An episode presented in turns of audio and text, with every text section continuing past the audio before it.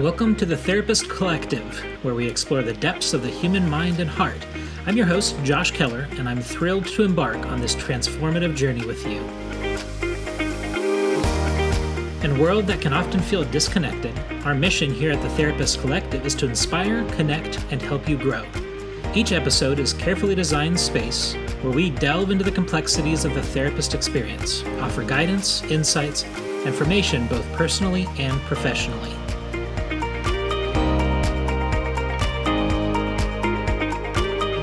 Whether you're seeking professional development, dealing with your own mindset challenges, or simply curious about how to build your career as a mental health provider, this podcast is for you. We believe that every individual has the power to create meaningful change in their lives, and together, we can unleash the immense potential that resides within us all.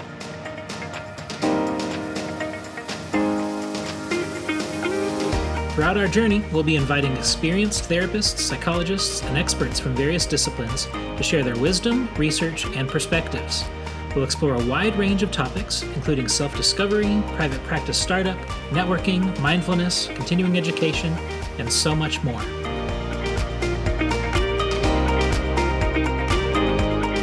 But the Therapist Collective isn't just about expert advice, it's about the power of community.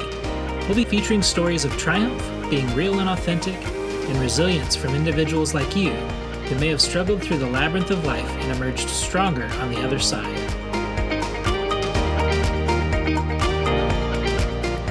So, join us on this transformative journey of professional development as we navigate the realms of the mind and emotions, seeking growth, connection, and a deeper understanding of ourselves and others. Together, let's cultivate a community of compassionate providers, unleash our inner strength, and create a world where healing and growth are accessible to all. Hello, and thanks for joining us today on the Therapist Collective podcast. I'm really excited to have Daniel with me. Uh, Daniel is an LCSW who works in an inpatient psychiatric hospital as well as in private practice. He lives and works in Denver, Colorado. In 2009, he suffered a traumatic brain injury from an auto accident. Uh, he needed to have brain surgery and spent 17 days in the hospital, along with three months of outpatient physical therapy and 17 months of speech therapy. This directed him towards the helping professions, and he found social work. Uh, his specialty areas in private practice are, are, of course, mental health, trauma, PTSD, and traumatic brain injuries. Daniel, thanks so much for being here with me today. Thanks, Josh. I appreciate the the space to kind of share my story with your listeners. Yeah, sounds like it's been quite a journey.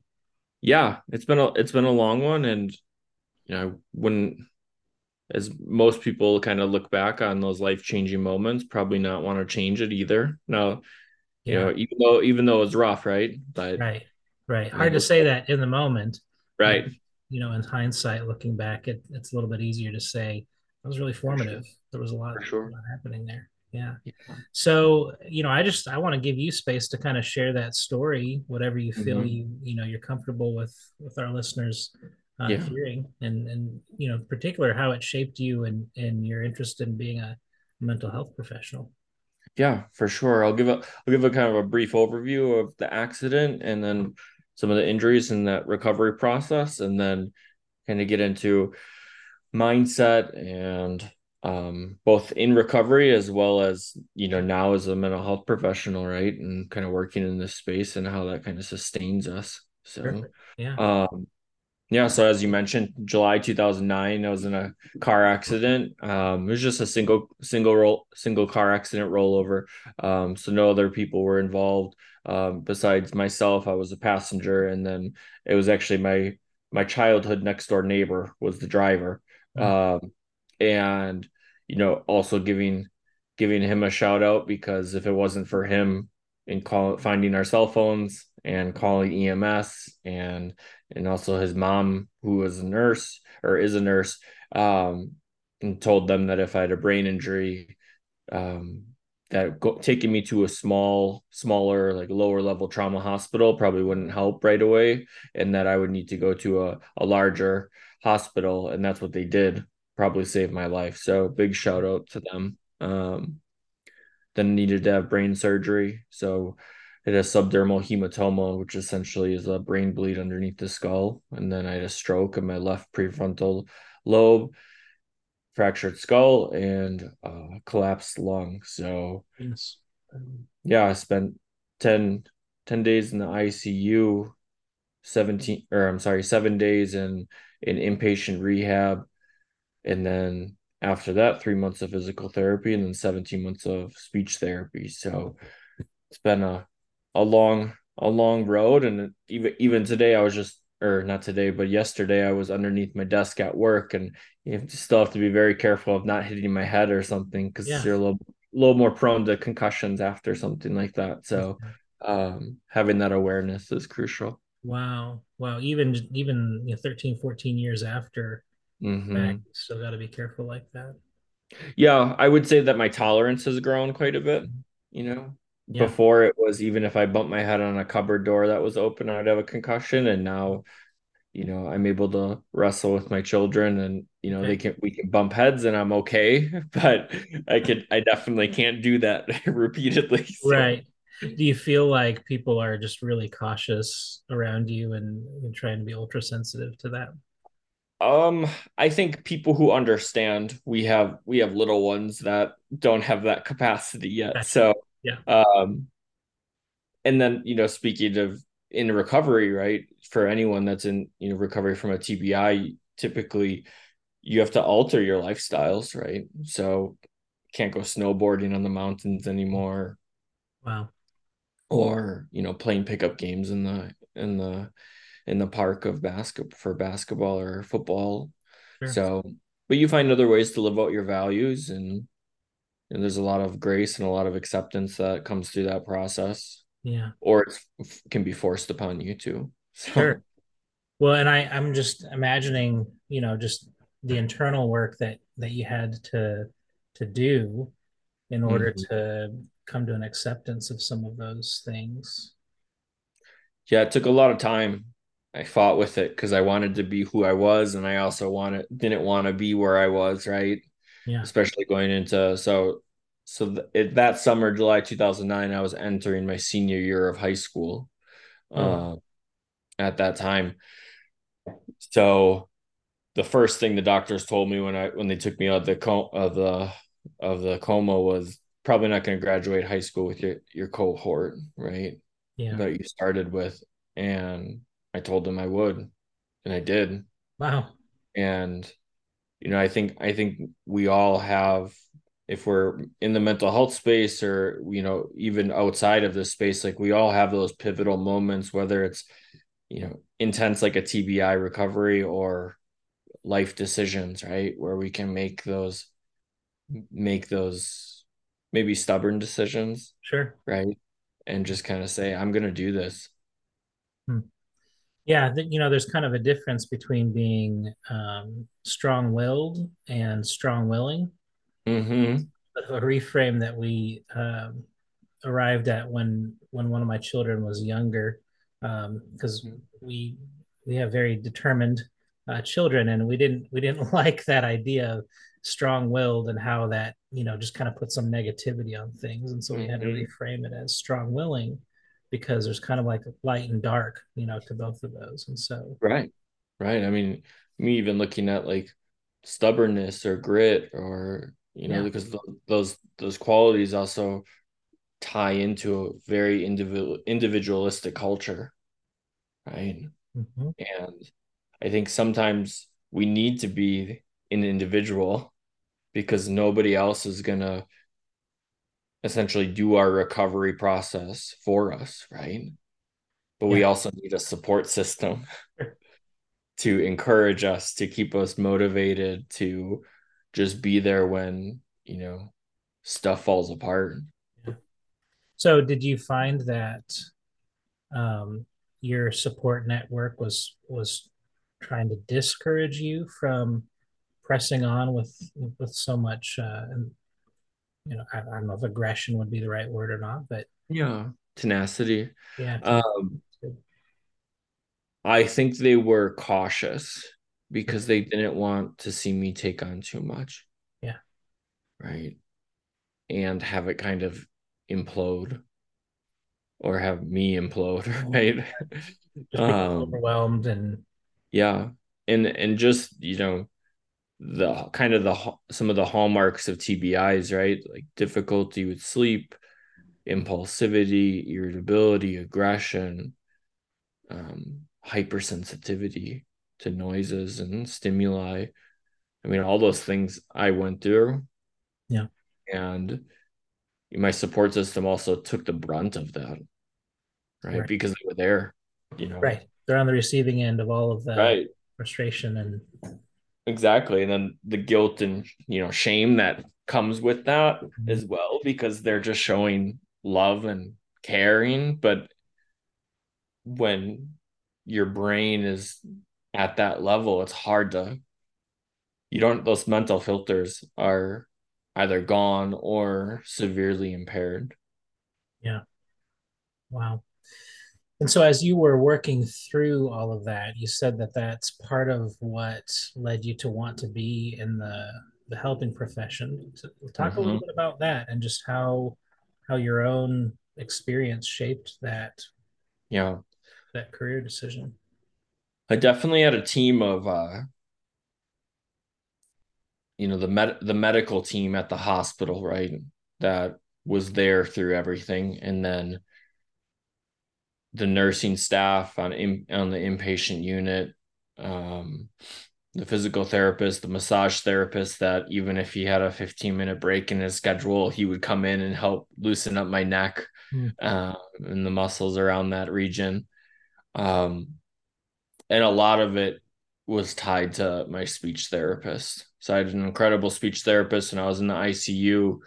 And then I can't remember if she left the hospital or if the she was just more tied to the ICU. I just don't remember those details.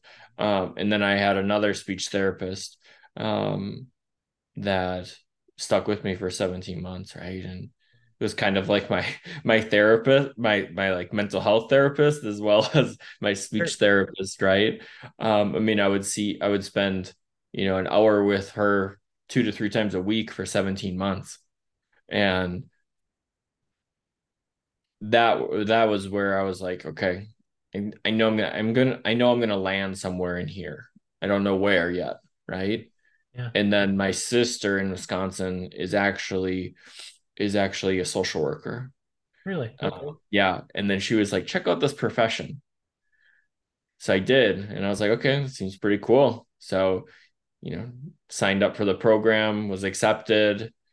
And I was like, holy man, like people like going through going through these recovery phases from community mental health or inpatient psychiatric hospitalizations or whatever whatever forms of recovery look like right? Like they all have their story.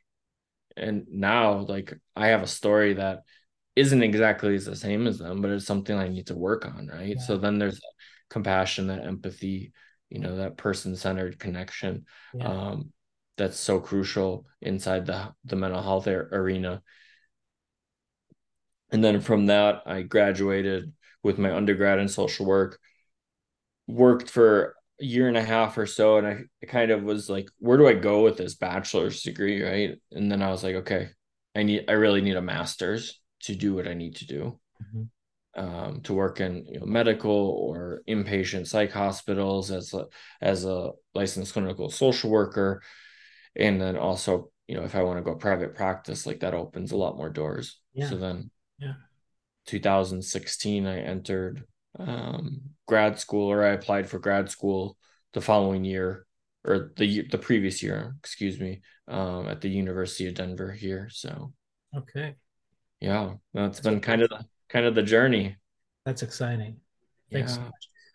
So let's talk just a little bit about mindset because you mentioned how um, you know the challenges and having to have that tenacity. I love that word um, to get through that. How do you feel like your mindset uh, like how do you feel like you grew in your mindset as you were trying to overcome those challenges and and and really what I'm, I'm curious how you feel like that's impacted your therapy that you provide and and, mm-hmm. and you know helping your your clients to to adopt a mindset that works for them as well Yeah, it's a big question. So I think that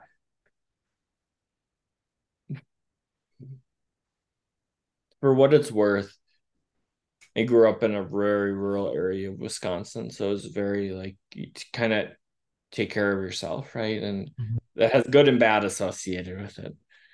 Um, definitely in the farming communities, right? And I grew up playing sports um, through my sophomore year of high school. So, so I think some of that stuff started like forging some of that mentality, right? And then when I was in the the ICU, um, like the doctors didn't know if I was gonna have to relearn how to talk again, just because of the area that I I hurt in my brain or injured um, was the left temporal lobe, and that's a huge language center um, yeah. for both auditory and um, expressatory speech um, or verbal speech. So there was that kind of question mark, right? And then they're like, we don't know if you're gonna have to relearn how to walk either, really. So I remember the first time I walked, it was I I was push I was pushing a wheelchair for for like almost like support, right? And then I had two or three nurses around me with a gait belt on. Right. And you know, going from a 17 year old that's pretty high functioning, independent, to going to like not being able to do some of these things or wanting to take a shower but needing needing a, a hospital staff to stand with you mm-hmm. really like it's humbling it's also really invasive right. right and then there was one moment i was in the inpatient um, rehab unit where every time i need to use the restroom i had to call for the nurse and mm. call from the nurse and it took a minute to come, which they're busy, like nothing against them.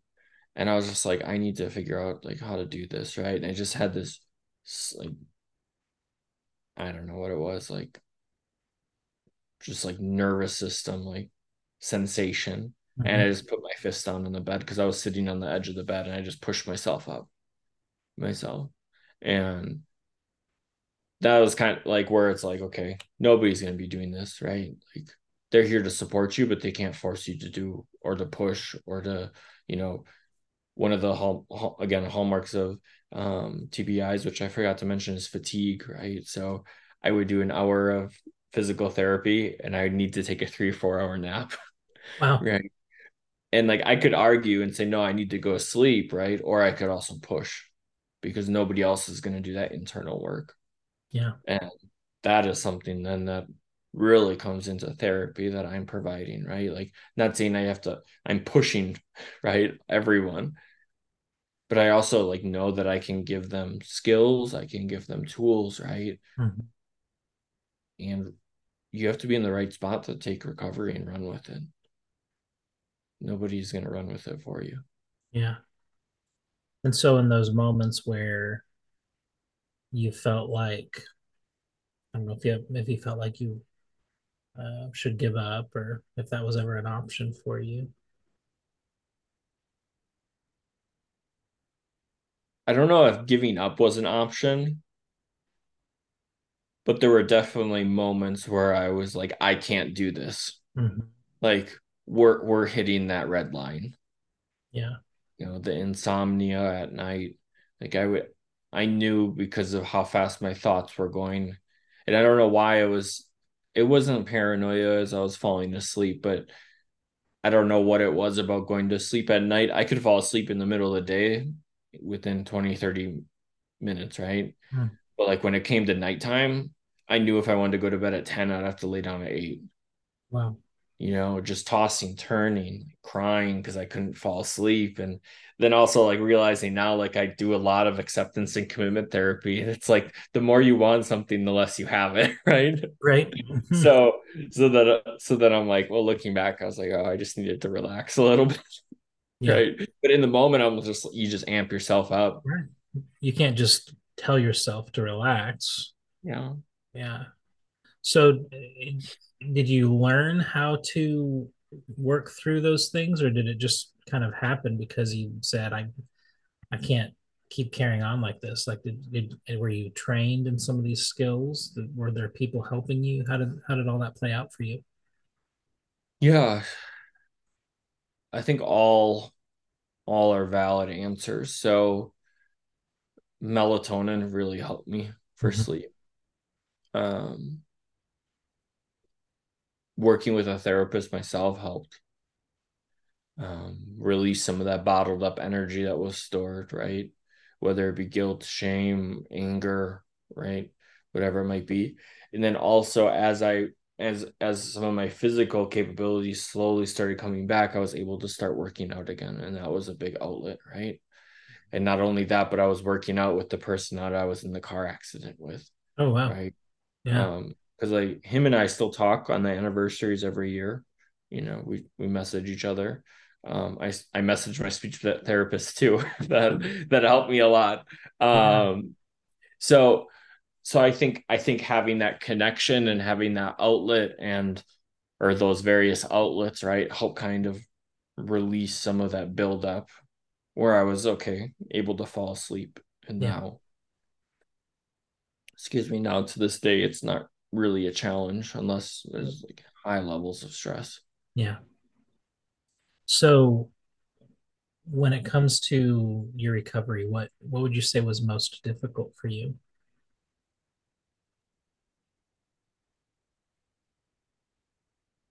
I think the identity shifts and the grief and loss that accompany that. Hmm.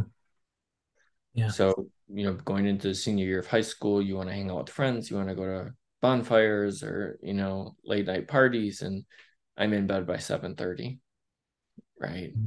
And then waking up and going to school Monday and you hear all these stories, right? Or not being able to work. So when I was in the accident, I was working a part-time job, but I couldn't do that anymore. Yeah. Right. I didn't have the stamina, the physical stamina, the mental stamina to to hold that. Um also realizing that like when I was in the accident, I was at the so my school again support system was totally amazing for in terms of a high school and how they kind of supported me and they're like if you need to go part-time half-time whatever right so i literally graduated with the bare minimum because i went my first semester out of the accident that fall i did only two half days and we were on the block schedule mm-hmm. um, at, at, at my high school so it was literally two classes a day but i would come home and take a two or three hour nap or hour nap depending on what my body needed and then the second semester, I was able to do a full day and a half day. So, you know, slowly building up that tolerance. Um, but that's also hard, right? Like your friends are at school, you want to be with them. You want to be in the gym or doing what they're doing, and you can't. Right. Yeah. Well, and at a time, at a time in in I mean, most teenagers at that age are wanting greater levels of independence. Mm-hmm. And it just dramatically shifted to greater levels of dependence. Yeah. Where you're having to recognize your limitations and mm-hmm. no you're not invincible as as adolescents and teenagers feel like they are sometimes yeah yeah right? so that identity shift makes sense yeah i mean going from needing you know not having anyone watching you to you know in the hospital i mentioned but then also like my family would rotate weeks or two week chunks off to be at mm. home with me. Wow. Just in case I would seize or needed help. And then also because of the severity of my accident, the they took my license. So yeah. I couldn't drive anymore. Right? right. And that's a huge freedom thing for a lot of teenagers, yeah. right? Yeah, to have that and then get it taken away. Mm-hmm. Yeah. So I had to retake the drive this physical driver's test, not the not the classes, like three or four months after mm. the accident because they just needed to monitor me. So yeah. Wow. Mm-hmm. So I'm I'm kind of curious if if you experience any lingering effects mm-hmm. day to day. Yeah. I I mean outside of like I'm always very aware of my head, right? I don't think that will that hyper awareness will go anywhere. It's not hyper vigilance, but it's just like knowing what's around. Yeah. Um in terms of lasting impacts. I will say sometimes I notice my cognition or my cognitive abilities do do tend to drop in terms of a, into my cognitive abilities drop if I go at least like two or three days with just like two or three hours of sleep, right?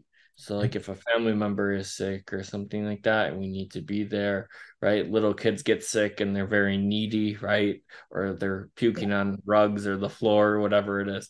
And you know, those times if if you get two or three days of those like consistent, I can notice like I feel a little foggy, right? But then I can but then I can take a rest or take a nap and you know that that shift comes back. Yeah. Yeah. So it sounds like there's there's just some mental fatigue that kind of accompanies that that physical fatigue. Mm-hmm. Yeah. Yeah. And I and that's something I just gotta deal with. Right. You know, I can't I can't get rid of it just because I don't want it. So I just really try to ensure that I get adequate amounts of sleep and kind of stay mm-hmm. regulated in terms of lifestyle and balanced in terms of, you know, for treatment especially when it comes to like mental health therapy is not always just mental health therapy it's like right. if if your sleep cycle's off like that's a huge component right if oh, your sure. if your diet and nutrition's off like that's a huge component right if you're not having some level of physical activity like that's a huge component right? Yeah. So so looking at it from a holistic perspective right and that's what that's what we need to we we should bring to therapy as well as not just this lens of yeah. mental health. I'm so glad you said that because I mean I I mean I I don't prescribe sleep, but I'll, that's one of the questions that I ask you know, during my mm-hmm. intake is how much sleep do you get? Because I, I know how I feel when I'm better rested, and I know the impact that that has on my family. Right, my, I've got teen daughters who ask me, you know, if I need to take a nap sometimes because I'm maybe being a grouch or something like that. you know, over time, if we're not taking care of our bodies, obviously that's going to affect things. Uh, I've got a guest coming on um, later this month who's going to talk about nutrition and things like that as it pertains to mental health. So, yeah, definitely related to all of that. And yeah. and obviously, you you have you have a, a perspective that's that's grounded in experience mm-hmm. for that as you work with people who you know have experienced um, traumatic brain injury and, and, and things like that. So, speak to that a little bit when it comes to how your experience shapes the therapy that you provide. Um, mm-hmm. obviously, you've got some very unique, um, you know, perspectives and experiences to bring into that. How do you find that showing up for you? Good question. I typically don't self disclose my, even though it's on my website. Not everyone reads the website, right? Yeah. Uh, and not everyone listens to the podcast episodes either, right? Um, so I don't disclose that I have a TBI. Um, I'll obviously know quick pretty quickly because they'll a client will self disclose if they have one. You know, okay. pretty, you know, usually in the first session or two. Yeah. And I only bring I I only bring it up directly if there needs to be a space created to like hold hope that things hope shift. is that what you said hold, hold hope yeah. yeah for things that can shift and get better down the road right and again every every person every tbi is unique and not everyone will yeah but can we can we shift can we shift things in in that person's life just one to two degrees it doesn't have to be 180 degrees or 360 degrees, but even one or two, right? And yeah. if we can get, if we can look at and identify people's value systems and really pursue those values, despite you know, I've seen people that are huge into physical fitness, but they're but they they can't walk, right? But they mm-hmm. still go to the gym. Yeah. They still work out and they still socialize in the gym, right? So then it's finding those sometimes very very small minute things that we can do to pursue those values if it's like self-growth and a learner right a lifelong learner it's like how can you find ways to to read a book if you can't turn the pages right right um maybe it's shifting to audiobooks right? Whatever it might be. Like those those are those are kind of just examples that are coming to me right?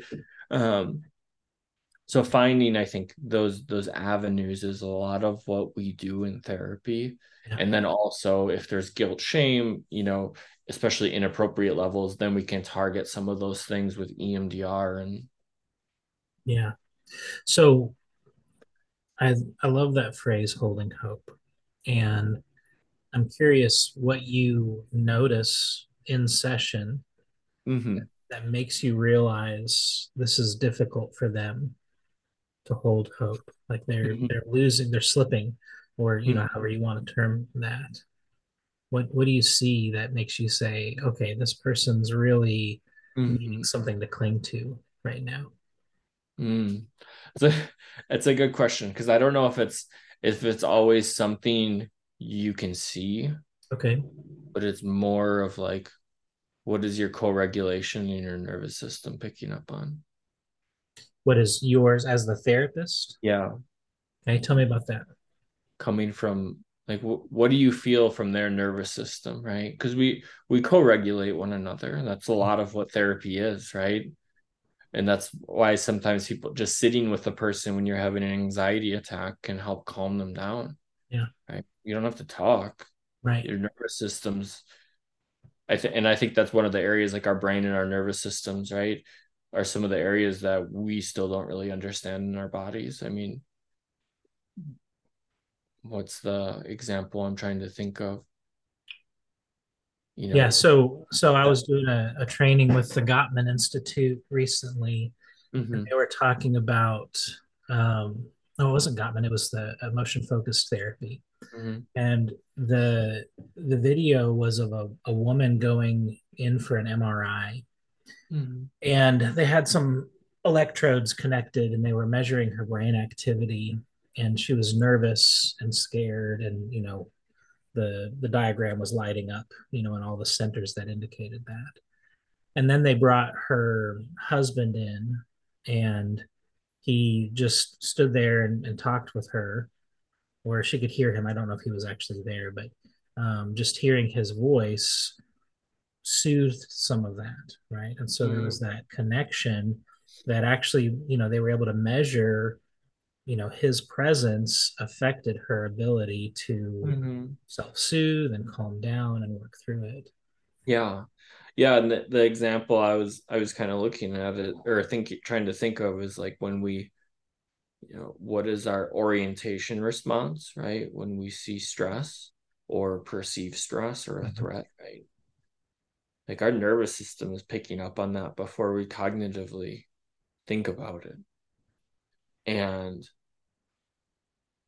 and that's where that attunement comes in right is that felt sense hmm. of that person's nervous system is either hyper or hypo aroused right and how do i regulate that yeah so so depending on where they're at i may disclose right but that also leaves opportunity. Maybe I won't disclose right away, right? Maybe I'll work on skill building first. I mean, EMDR, I mean, all of phase two of EMDR is, you know, self regulation skills or, mm-hmm. you know, regulating your nervous system. So, so I think those skills are very important to teach, right? But that therapeutic relationship, that attunement to your client is also a huge intervention that I think sometimes therapists may lose sight of. Yeah. I think sometimes those those little micro skills that we don't think of just become such a part of of our presence and how we are in the room. There's it's like it's working without us knowing that it's working. Mm-hmm. Which is great right. because it means that we've we've kind of settled into a a sweet spot. Mm-hmm. You know, it's like muscle memory that just happens. Mm-hmm. Uh, you when you're not in therapy and you start using those skills, you know, and people know you're a therapist, they're like, "You're doing it. You're doing the therapy thing." Right, right.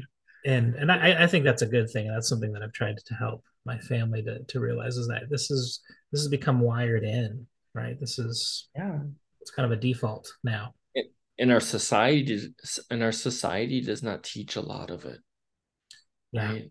Like it does not teach emotional intelligence it does not teach those regulation skills yeah and a you know that can be great for therapists because that's where we come in right right but b how many you know i don't want to say not altercation isn't, isn't the right word but mm-hmm. how many interpersonal challenges or work work challenges could also you know not even occur if people could stay regulated. Yeah. Right? Or road rage or whatever it might be. So so yeah so i i think i think there's like that societal impact too of you never know who you're who you're going to impact through the skills that you've taught this client right? Uh-huh. Um and that's something one of my supervisors because i lived i finished my undergrad at boise state um and then one of my supervisors out there um, while I was working before I started grad school. Um, she she asked me a question in supervision about like art how many like do you know Helen Keller and, I was like yeah I've heard of her right like who hasn't really mm-hmm. It's like well how many people know of like who her teacher was right? But she, but her teacher started that whole process right? Yeah. and it's like we lose sight of like like those initial beginnings and we can have you know huge life life changing impacts on clients right? But we never know what those clients then go and do. Right. Right?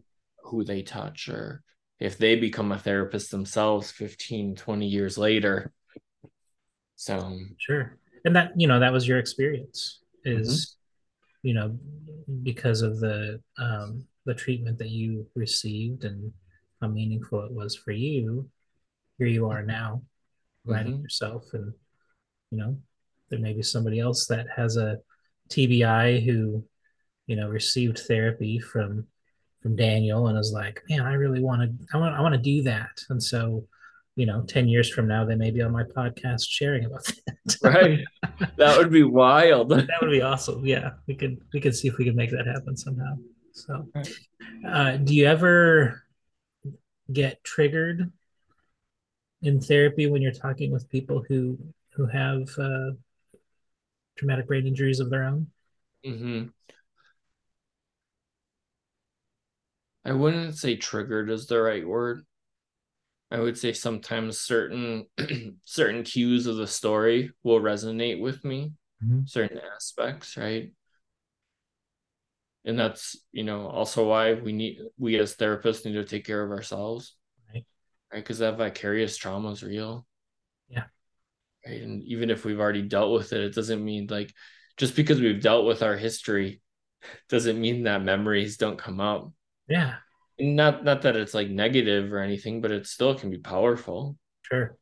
You know so taking that space you know whatever that whatever that might look like or doing something i think self-care gets a gets a bad rap because it's so repeated but really really mm-hmm. trying to find those things that that work for work for you so you can show up rejuvenated if it's a mental health day from work if it's you know gardening time alone in nature whatever it might be. Like those things work for me right? But what works for me might not work for everyone. Right right. And so how do you notice that that's that's something that you need for yourself? I watch i pay attention to my nervous system. Yeah if i if i feel my nervous system shift then i'm like okay make a note of that. Yeah. Right. What Maybe is that I, like for you? Like i know that that sounds like you're really in touch with with what's happening but what are you what are you paying attention to that mm-hmm. indicator that your nervous system is is shifting so maybe I have like a an urge to move in my chair, mm-hmm. right? Like shift my body posture. Um, do I notice my body language going from open to closed? Um, or right, like, are you gl- glancing at the clock more? Right, like, okay, when's this gonna be over? Like, I need to escape.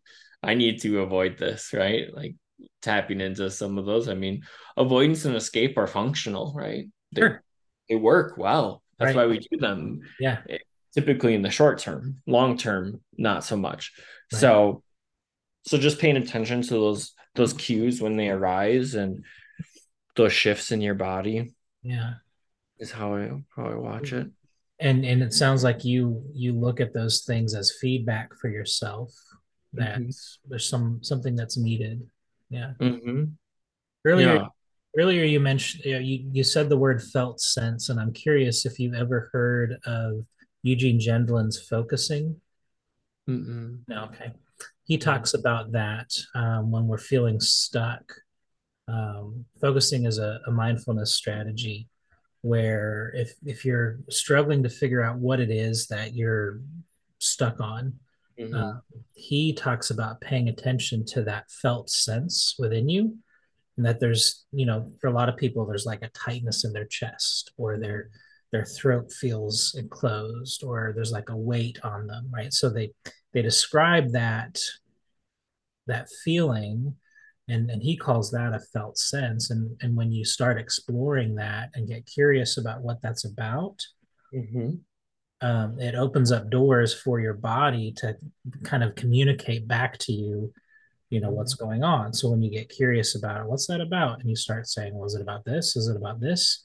when you stumble on it that that felt sense will shift. And that's that ah that aha moment like that's what that's about right? Mm-hmm. and so it's it's kind of neat how how our body it's kind of like the check engine light that indicates there's something mm-hmm. going on under the hood. Let's pop that thing up and explore what's going on. And it sounds mm-hmm. like you've you've learned how to attune to that yeah and i think that also links back to what we what we just spoke about right? Like our society does not teach that awareness. Right. Right? It's go go go go go like what's next what next what's next but it's like how do i slow down yeah and then we have you know social media we have all these all these different things i'm not like bashing social media like sure. um, it has its purpose and its uses but it's also a huge avoidance or escape tool, right? So we don't have to feel stuff. Yeah. Yeah. I think that there's there's a shift happening that I see in society when it comes to mental health in general.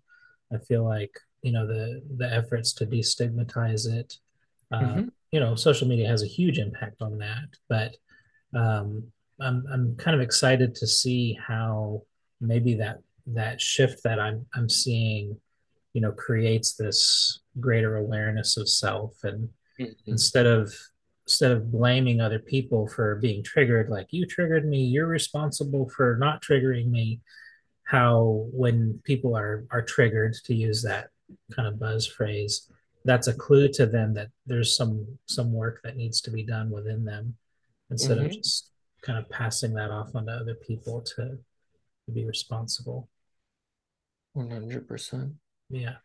So, well, Daniel, this has been so much fun. Yeah. Appreciate it. Um, Thank you for having me on. Yeah. How can uh, people get in touch with you? I don't. Do you offer telehealth or just in the yeah. Denver area? If somebody sure. was interested, what would that look like? Yeah. So I'm, so I'm only licensed in the state of Colorado, so I can do virtual. You know, throughout the state. Um, I do have in-person sessions available on Saturdays and Sundays. Um, I can do virtual on Saturdays and Sundays too. But um, then I can also do coaching and stuff outside of outside the state and yeah. especially around that TBI piece. So um, yeah. doing some doing some family some family coaching because it's a again it takes a village to to right. walk this path of recovery. So mm-hmm. um, you know. And if there were other therapists who, you know, have similar backgrounds or who dealt with their own TBIs, would that be okay if they reached out to you to just yeah. kind of pick your brain on what works for you? Yeah, for sure. One hundred percent. So my on my website, I, I think you're gonna put it in the show notes, is just revitalizementalhealth.com. Instagram is at revitalize underscore mental health. And then we have a Facebook page and you can submit a form on my website and usually 48 hours, depending on the weekend or the holiday, I'll reach out. Yeah. Awesome. Well, thanks so much, Daniel. I wish you the best and Thank you so much, Josh, for the space to share.